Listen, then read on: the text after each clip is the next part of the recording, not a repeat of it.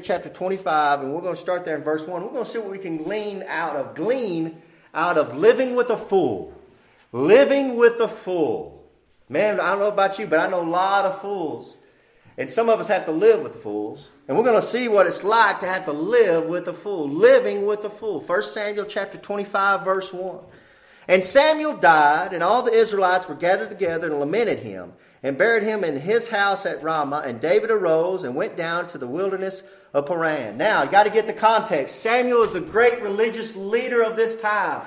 He's the one that anointed Saul. And when God, when Saul disobeyed God, God sent Samuel to anoint David, and he sent David to be David to be anointed as king. So David has been anointed by Samuel as king, and as soon as Saul started seeing God's hand moving on David, he started trying to kill David. So King Saul, who's still the king, he's after David. He's trying to kill David. David's been on the run for his life all this time. Now his spiritual leader Samuel has died. And Samuel's the one that told him, God has anointed you as king. So all this, this stuff that's going on in David's life, and he decides to go down into the wilderness of Paran because he's on the run. He's trying to hide out. Verse 2. And there was a man in Maon whose possessions were in Carmel, and the man was very great, and he had 3,000 sheep and a 1,000 goats, and he was shearing his sheep in Carmel. Now, that man that's talked about in verse 2, he's the fool that we're looking at this morning. He's a fool. And notice, a fool can be very rich. Just because you're rich don't mean you can't be a fool. Amen. A lot, matter of fact, a lot of rich people get to be foolish because they get so rich they forget about God. Verse 3 Now the name of the man was Nabal, and the name of his wife Abigail. And she was a woman of good understanding and of a beautiful countenance. But the man was, a, was churlish and evil in his doings, and he was of the house of Caleb. So there's a married couple down there. This man's name was Nabal, and his wife's name was Abigail. She was what? Of good understanding and beautiful countenance. That's pretty rare nowadays.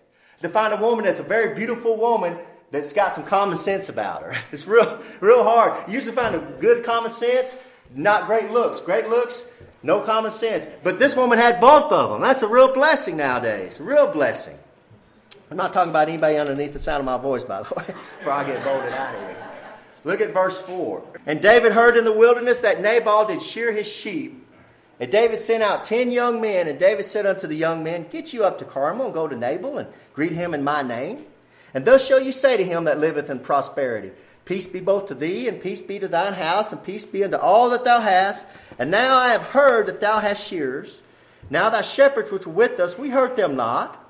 Neither were there aught missing unto them, all the while they were in Carmel. Ask thy young men, and they will show thee. Wherefore, let the young men find favor in thine eyes, for we come in a good day. Give, I pray thee, whatsoever cometh in thine hand unto thy servants, and unto thy son David. And when David's young men came, they spake to Nabal according to all those words in the name of David, and ceased. They, so David says, Hey, Nabal's down there, and he's got all his sheep, and we've been real good to him. We've been protecting his sheep herders. We've been real good to Nabal, and what I want you to do is I want you to gather up some men, go down and ask him for some food because we're on the run. See if he can help us out. We've been so good to Nabal. See what he'll say to you. So they, that's what they're doing. They go down there and look at verse 10. And Nabal answered David's servants and said, Who is David? And who is the son of Jesse? There be many servants nowadays that break away every man from his master.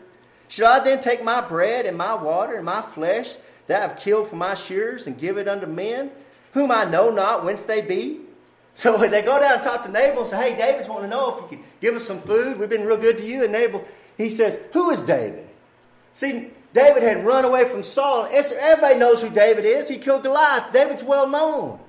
But what's happening is David's having to run from King Saul. So Nabal feels like he's got the advantage over David. So he says, Ah, who's David? I don't care if everybody's doing this nowadays. Why should I give to him anything? Woo, he shouldn't have done that. Look at verse 12 and 13. Look at verse 12. So David's young men turned their way and went again, came and told him all those sayings. And David said unto his men, Gird ye on every man his sword. Uh oh. Not a thing you want to be said. And they girded on every man his sword, and David also girded on his sword, and there went up after David about 400 men, and 200 abode by the stuff.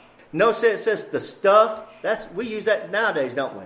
People say, I, I would read my Bible, but I can't understand it. You can't understand stuff? That's right there in the Bible. Stuff. Look back up at down at verse 10. His servants nowadays, we don't say nowadays. You know, nowadays things don't. That's how we talk. The Bible's written how we talk. We, this our English language is set up like this Bible. This King James Bible, it's what brought the English language into prominence it has today. That's why we say you all and all that. It's all in there. But in verse 13, it's finally happened. Nabal's pushed the button he shouldn't have never pushed, and David says, "You know what? Everybody, get your swords." And David gets his sword. He goes, "We're going to go down there and we're going to kill some people." Uh oh. Nabal was a fool and he's finally pushed the last button David has to push. Notice David, as he's going through, before all this is happening, he actually catches King Saul and he could have killed him. The man is after him. He could have killed him. And David says, You know what? It's not me. I can't touch the, the, Lord's anointed with my hand. And he just let him go. So David was a man after God's own heart. He was trying to, he, he forgave Saul and he tried to let things go. And David did a lot of great things. This wasn't in David's character to do this. But Nabal finally had done the, the thing he shouldn't have done. He pushed David's button. You notice how it's always the little things? it's always the little things that makes a man snap. Man, I tell you what, it's uh, the straw that broke the camel's back, amen? It's finally, he's just about had it up there. It's that dripping sink in the kitchen that drives you nuts, you know? Get you going, ah, you just want to tear something up because a drip, a drip, a drip. It's always the little things that drives you nuts, man. And, and what it's just building. And poor old David, man, he's done nothing wrong. And, and Samuel shows up and says, David? He said, Yeah. He goes, You're going to be king. And anoints him king. And then Samuel takes off, and David's on a run. Run for his life. He's out there. He's hiding in caves. You read the story about David. He hides in caves. He runs here. He runs there. He, all this bad stuff's happened to him. He finally gets in there. His enemies, they turn him over to Saul and try to get him killed. He's on the run. And one time he's, he's over in this country, and they figure out it's David, so David gets scared. I, I love this story. David gets scared, so he starts acting like he's crazy. The Bible says he starts letting spit come down on his beard. He's like, oh. And they're like, look, he's gone out. David's gone out of his mind. He's pretending like he's crazy, you know, just so they won't kill him. This all this stuff's happened to David. He finally catches Saul, and what happens? He says, "Okay, I'm gonna let you go," and he's still on the run. And then he wakes up, and he hears that Samuel's dead. His religious leader's dead. So he goes, you know what? Go down to Nabal and see what he can do. And they come back and say, man, Nabal just gave us a what for and says he's not going to help us out at all. And David says, get your swords, boys. We're going to go kill somebody. Ooh, ooh, ooh. Verse 14, but one of the young men told Abigail, Nabal's wife, saying, Behold, David sent messengers out to the wilderness to salute our master, and he railed on them. But the men were very good unto us. We were not hurt, neither missed we anything, as long as we were conversant with them when we were in the fields. They were a wall unto us both by night and day, and all the while we were with them keeping the sheep. Now therefore know and consider what thou, thou wilt do. For evil is determined against our master and against all his household. For he is such a son of Belial that a man cannot speak to him. So they go to Abigail, Nabal's wife, and say, Man, you know what your husband just did? David comes down and when David comes down, he starts railing on them. And he's such a son of Belial, which is another way of saying such a son of the devil, that no man can speak to him. You know what I'm saying? He says that no man can speak to him. That's the first sign of a fool, is nobody can talk to a fool. Amen. You can't talk to a fool. You try to say, hey man, you try to explain something to a fool. You know what a fool will say? I know. I know. I already knew that. I already knew that. They're so arrogant and you're so foolish. You know what? It sounds a lot like a teenager, don't it? Hey, you know what? I know, I know. And then when they go off and do something really stupid, and you say, Why'd you do that stupid thing? You know what they'll say? How was I supposed to know? well, you're supposed to know because you're a know it all. That's a sign of a fool right there. You can't speak to a fool. So Abigail is told everything about what's happening to, in this story. She's told that uh, David's about to come down and kill them all. So Abigail being a good wife, verse 18, she's going to do something about it. Then Abigail made haste and took 200 loaves and two bottles of wine and five sheep ready dressed and five measures of parched corn and a hundred clusters of raisins and 200 cakes of figs and laid them on asses. She's going to take all this food down there to him. Why is she taking all this food down there to him? For number one, that's what he wanted, amen. And number two, the quickest way to a man's heart is through his belly. I know. And you think, you're skinny, Brother Keegan. The quickest way to a man's heart, this heart, is through his belly. You know, Nabal being a fool, I, I was reading a story of this preacher went into this old tavern. This is like back in the 1700s. This preacher went in this tavern to preach Jesus Christ to these drunks. And one of the drunks was in there saying, There is no God. There is no God. As soon as he seen the preacher walk in, so the preacher spotted him, walked right over to him. And that guy got, their drunk got red faced. He said, Do you know the Bible says exactly what you just said? And that drunk said, uh, uh, uh, I, I, I didn't know that. He goes, Yeah, Psalms 14. It says, The fool has said in his heart, There is no God. Uh, oh, I didn't know the Bible said that. Yeah, I did. You know what's the difference between that fool and you? And that drunk said, uh, No. He said, The Bible said, The fool said in his heart. You're such a fool. You don't say it in your heart. You yell it so all these people in this tavern can hear you. And that drunk just bowed his head. That's the truth. That what makes a real fool. It's enough. It's bad enough to be a fool, amen. But to make everybody know you're a fool, that's when you take it to an, that's when you take it to another level. Verse 19, and she said unto her servants, Go on before me, behold, I come after you, but she told not her husband Nabal. She's not telling her husband what she's doing, but she's going to go take care of this situation. Verse 20, and it was so as she rode on the ass that she came down by the covert of the hill, and behold, David and his men came down against her, and she met them. Now, David had said, now listen to this, guys. Look what David had said he's going to do. And David had said, Surely in vain have I kept all that this fellow hath in the wilderness, so that nothing was missed of all that pertained unto him, and he hath requited me evil for good. All the good I did for him, and now he's going to be evil to me. That's what David's saying. Look at verse 22. So and more also do God unto the enemies of David, if I leave of all that pertain to him by the morning light any that pisseth against the wall. That's why I always encourage you to read your Bible. You're going to find stuff in there that you're not going to hear preachers preach a lot. That's a crude expression. That crude expression is a young boy. That's how mad David is. David is snapped. He's lost his temper. He's had it up there about right here. And it's all because of a fool and the foolish things a fool has done. And he's going down and he's going to kill everybody. Verse 23 And when Abigail saw David, listen, she hasted and lighted off the ass and fell before David on her face and bowed herself to the ground. She humbled herself. You know what? You know what happens when you're living with a fool? You got to humble yourself. Some of you people are living with fools. Some of you people are living with fools at work. Some of you people live with fools at the grocery store. Sometimes you, you know, when you're around a fool, sometimes you're just going to have to humble yourself and make excuses for the fool. But the great woman is of great understanding, and she had a beautiful countenance. What did she do? She humbled herself. I was reading a story about this guy that was a drunkard, and he had all his friends at the bar, and he had a bet going with me. He goes, If I go, I have such a Christian wife, and she's so good to me. He said, If I go home right now drunk and bring y'all with me and tell her to cook me something to eat, she'll get up and she'll cook everything and not complain. And these guys in the bar go, You're crazy. There's no way. So he said, Come on. And they had a bet going. So what they do, they all load up. It's probably like 10 of them. They all go to her house, his house. They go into the house and bang on the door. They're making all this racket. It's like 12:30, 1 o'clock in the morning. Woman, get down here and cook me something to eat. She comes down, smiles at them. She goes in there and cooks something, cooks them all something to eat, and they're all sitting around the table, half drunk. She's serving them. And one of the drunks that was not as drunk as the other drunks said, How can you do this? How can you put up with him? How can you put up with him treating you this way? You know what she said to him? She said, You know, when we first got married, we both were lost. But somewhere along the way, I accepted Jesus Christ as my Lord and Savior, and He never has. And I know in my heart this is as best as he's ever going to get. And I'm trying to make him as comfortable as I can before he goes to a devil's hell. That sobered him up. They all got up and they left. And you know what happened? The husband ended up accepting Jesus Christ and getting saved. Amen. You know what she knew that a lot of people don't get? For a Christian, a born again Christian, this is as close to hell as we're ever going to get. Amen. That's a wonderful thought, isn't it? Amen. But if you're lost in here and you don't know Jesus Christ, your Lord and Savior, this is as close to heaven as you're ever going to get. This is heaven for you. Can you imagine this being heaven for you?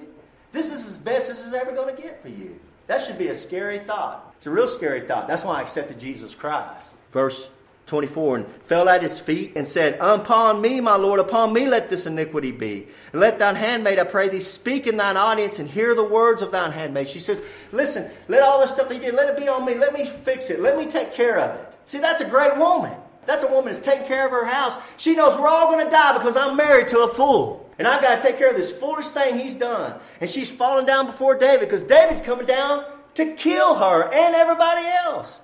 David's furious, okay? Verse 25, let not my Lord, I pray thee, verse 25, let not my Lord, I pray thee, regard this man of Belial, even Nabal, for as his name is, so is he. See, Nabal means fool. She says, Nabal, for as his name is, so is he. Nabal is his name, and folly is with him. Listen, guys, there's power in words. There's power in names. Look at verse 25. Let not my Lord, I pray thee, regard this man of Belial, even Nabal, for as his name is, so is he. Nabal is his name, and folly is with him. But I, thine handmaid, saw not the young men of my Lord when thou, when, whom thou didst send. She's telling him, you know what? It, he didn't come to me. If they'd come to me, I would have took care of everything. But you came to the wrong person. How many couples, and y'all know some of them, how many couples are loved because of one of the spouses and the other spouse in that relationship nobody can stand? You might like the wife and the husband's a jerk, and you put up with the wife, you put up with the jerk husband because you like the wife and the relationship, and the, they're married, or vice versa. Maybe the husband's a good guy and the wife's a jerk, and we put up with the couple because of one person in the relationship's a good person. And you know what's so funny? The other person that's a jerk, they don't know they're a jerk, and they don't. They're oblivious to the fact that nobody can stand them. Are you in here this morning like that? Is your wife or husband having to put up with you, and you're a fool, and behind your back having to straighten out all the mess you're making? Man, when we get to heaven, we'll never know until we get to the other side of heaven how big a fool we've been. And I'm talking about myself. I'm not trying to step on your toes. I'm talking about me too. You know, I was reading this story of this doctor, and he's talking to this patient, and the wife's in the room with the, with the husband. Is in the, the husband and wife in the room. He's trying to talk to the husband. He said, "Well, now, how long have you had this disease?" And the wife would answer for him. And he'd ask the husband another question, and the wife would answer for him. This went on like three or four times. He finally got sick of it, and he said, Ma'am, could you come here? And he made the woman, the wife, leave the room. And he closed the door. He went to the husband. And it turned out the husband couldn't even speak. He basically was dumb. He was mute. And he, oh, he felt so bad. And he went outside and he got the wife and he said, oh, Ma'am, I'm so, I apologize. I apologize so much. I didn't realize your husband couldn't speak. And she looked puzzled. He can't speak? yeah. I don't think that I don't think that's a true story, but uh, I know some women like that. There's some women I know that if you was to take an X-ray of their of their jaw, it'd be a moving picture. You know, you know, you see these skeletons they found, and they found a skull, and you see them on like CSI, and they're like, "This is a this is a female skull," and you think, "How can they find? How can they tell that's a female skull?" Because right in here, it's wore out a little more on a female than it is in. I'm just messing around. I got a wife that doesn't hardly speak. Amen. Y'all been around my wife. That's why I married her. Praise the Lord. We get along really well. Verse 26. I'm going to move along if I get in trouble. Now, therefore, my Lord, as the Lord liveth, and as thy soul liveth, seeing the Lord hath withholden thee from coming to shed blood, and from avenging thyself with thine own hand, now let thine enemies and they that seek evil to my Lord be as Nabal. And now this blessing which thine handmaid hath brought unto my Lord, let it be given unto the young men that follow my Lord. I pray thee, forgive the trespass of thine handmaid. For the Lord will certainly make my Lord a sure house, because my Lord fighteth the battles of the Lord, and evil hath not been found in thee all thy days. What she's basically doing to David is she's bowed down and she's saying, David, I believe God has chosen you to fight his battles. David, I believe you're a man of God.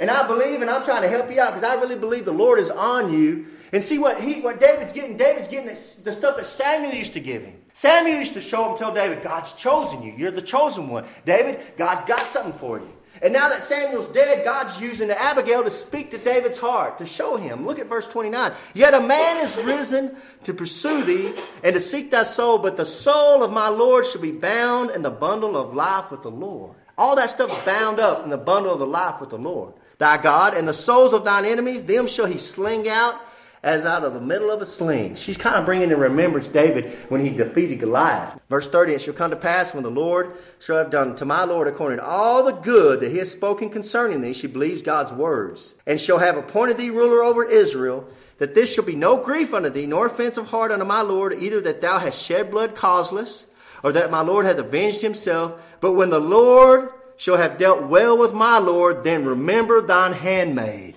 She says, when you get into your kingdom, David, and everything's going right, and it will go right, David, I believe it, God spoke it, it's going to happen. Will you please remember me? Now, what does that remind you of? That reminds you of the, the thief on the cross. He's the thief, the repentant thief, says, You know, I'm sorry, I'm no good. Lord, when you come in your kingdom, will you remember me? And what did Jesus Christ say? Today thou shalt be with me in paradise. You just got to ask him. That's how good Jesus is. You got to ask him. If you'll just ask him, he'll do it. But you got to ask him. And you, if you're repentant and you have a repentant heart like that thief, he'll, he'll let you into heaven. It's just that simple. He didn't tell that thief, now if you go down and get baptized, now if you come down off that cross and go to church, go feed the poor, go do, all he said is, Lord, will you remember me? And Jesus said, today thou shalt be with me in paradise. Praise the Lord. And he, that's what she's asking David. Will you just remember me when you come into your kingdom? Verse 32 And David said to Abigail, Blessed be the Lord God of Israel, which sent thee this day to meet me. And blessed be thy advice, and blessed be thou which hast kept me this day from coming to shed blood and from avenging myself with mine own hand. See, David saying, Abigail, you saved me. You saved me from making a really, really big mistake. And I appreciate your advice. See, this woman, this Abigail, she's giving him really good advice. He goes, I, he goes, I was about to avenge with my own hand, and it's a lot better to let the Lord avenge with his hand than to let me avenge with mine hand. Guys, you got to listen to what David's saying. Some of y'all have been hurt. Some of y'all have had people do stuff to you.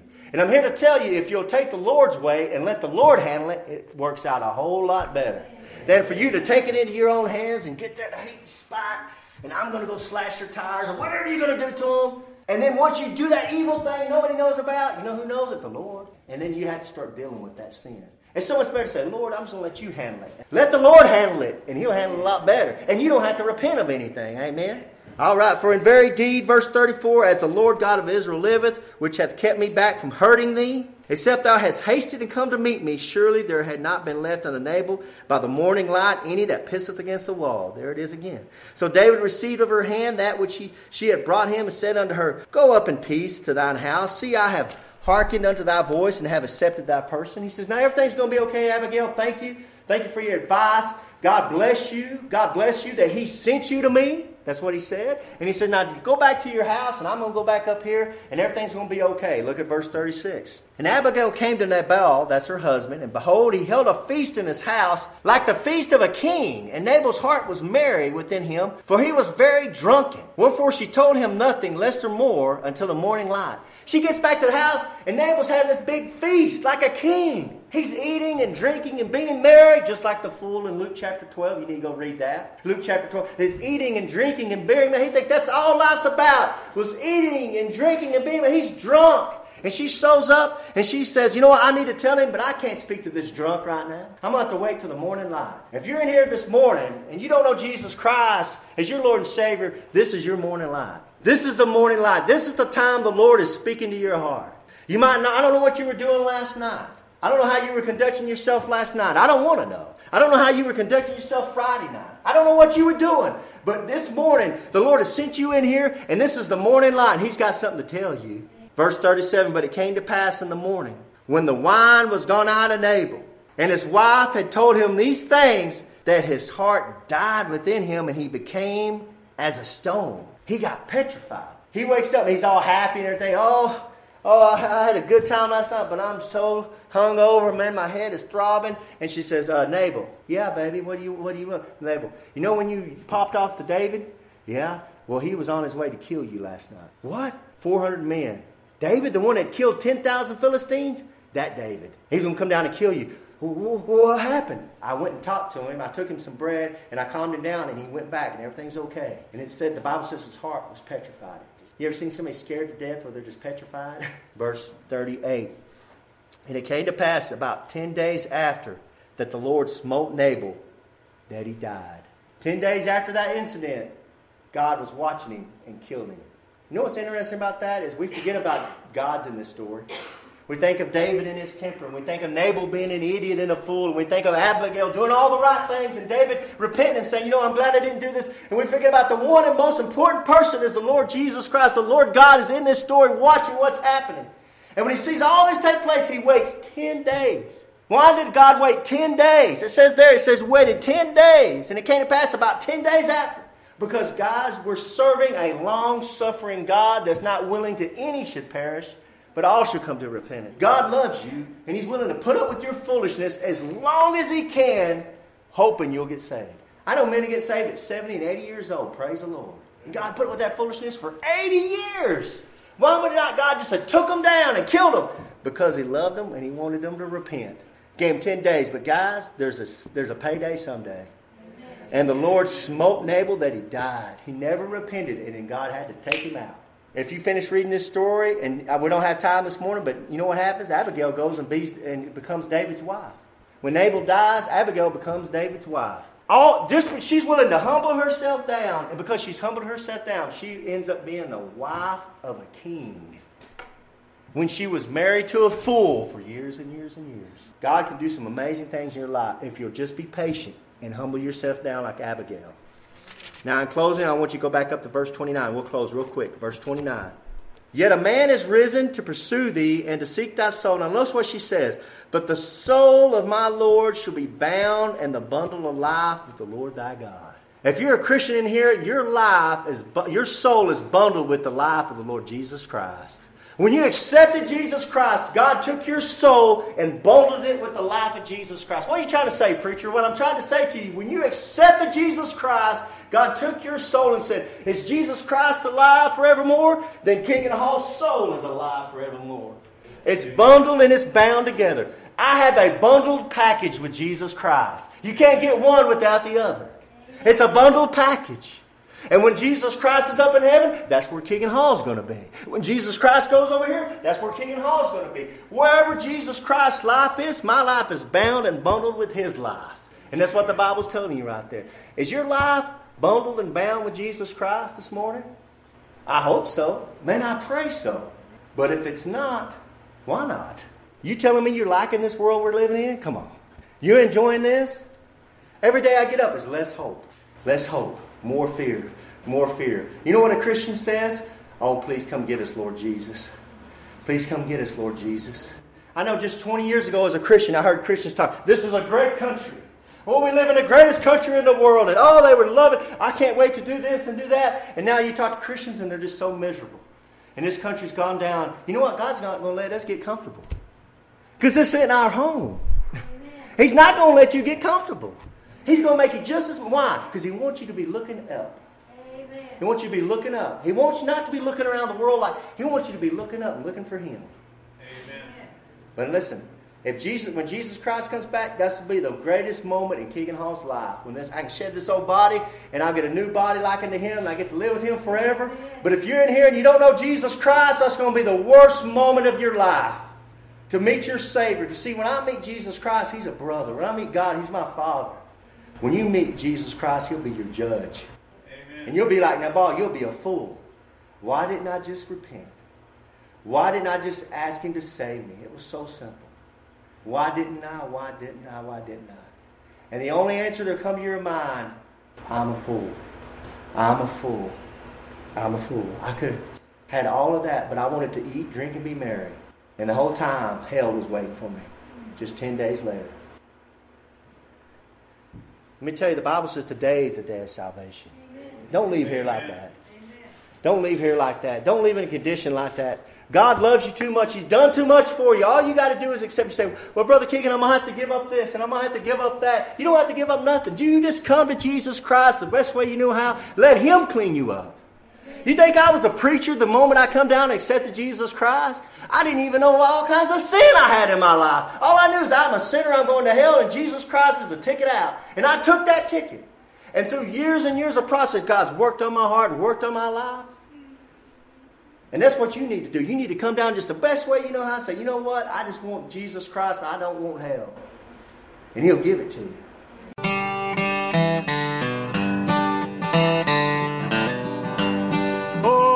Just not myself, although I look the same. Hey, this is Keegan Hall, the pastor of Indian Gap Baptist Church. We want to thank you for tuning in this morning, and uh, we're just trying to glorify and lift up the name of Jesus Christ in every way we can, and we hope we were a blessing to you. Now, if you're listening this morning and you're not saved, uh, we want you to be saved. That's our deepest prayer. We're doing all this so people can uh, get the gospel message of the good news of Jesus Christ, and the good news is that He died for your sin. And if you're willing to admit you're a sinner and that you need a Savior, if you go to Jesus Christ in prayer and ask Jesus Christ to save you, He'll come in and save you. Now, honestly, I can tell you, when I done that, Jesus Christ was the best thing ever happened to me.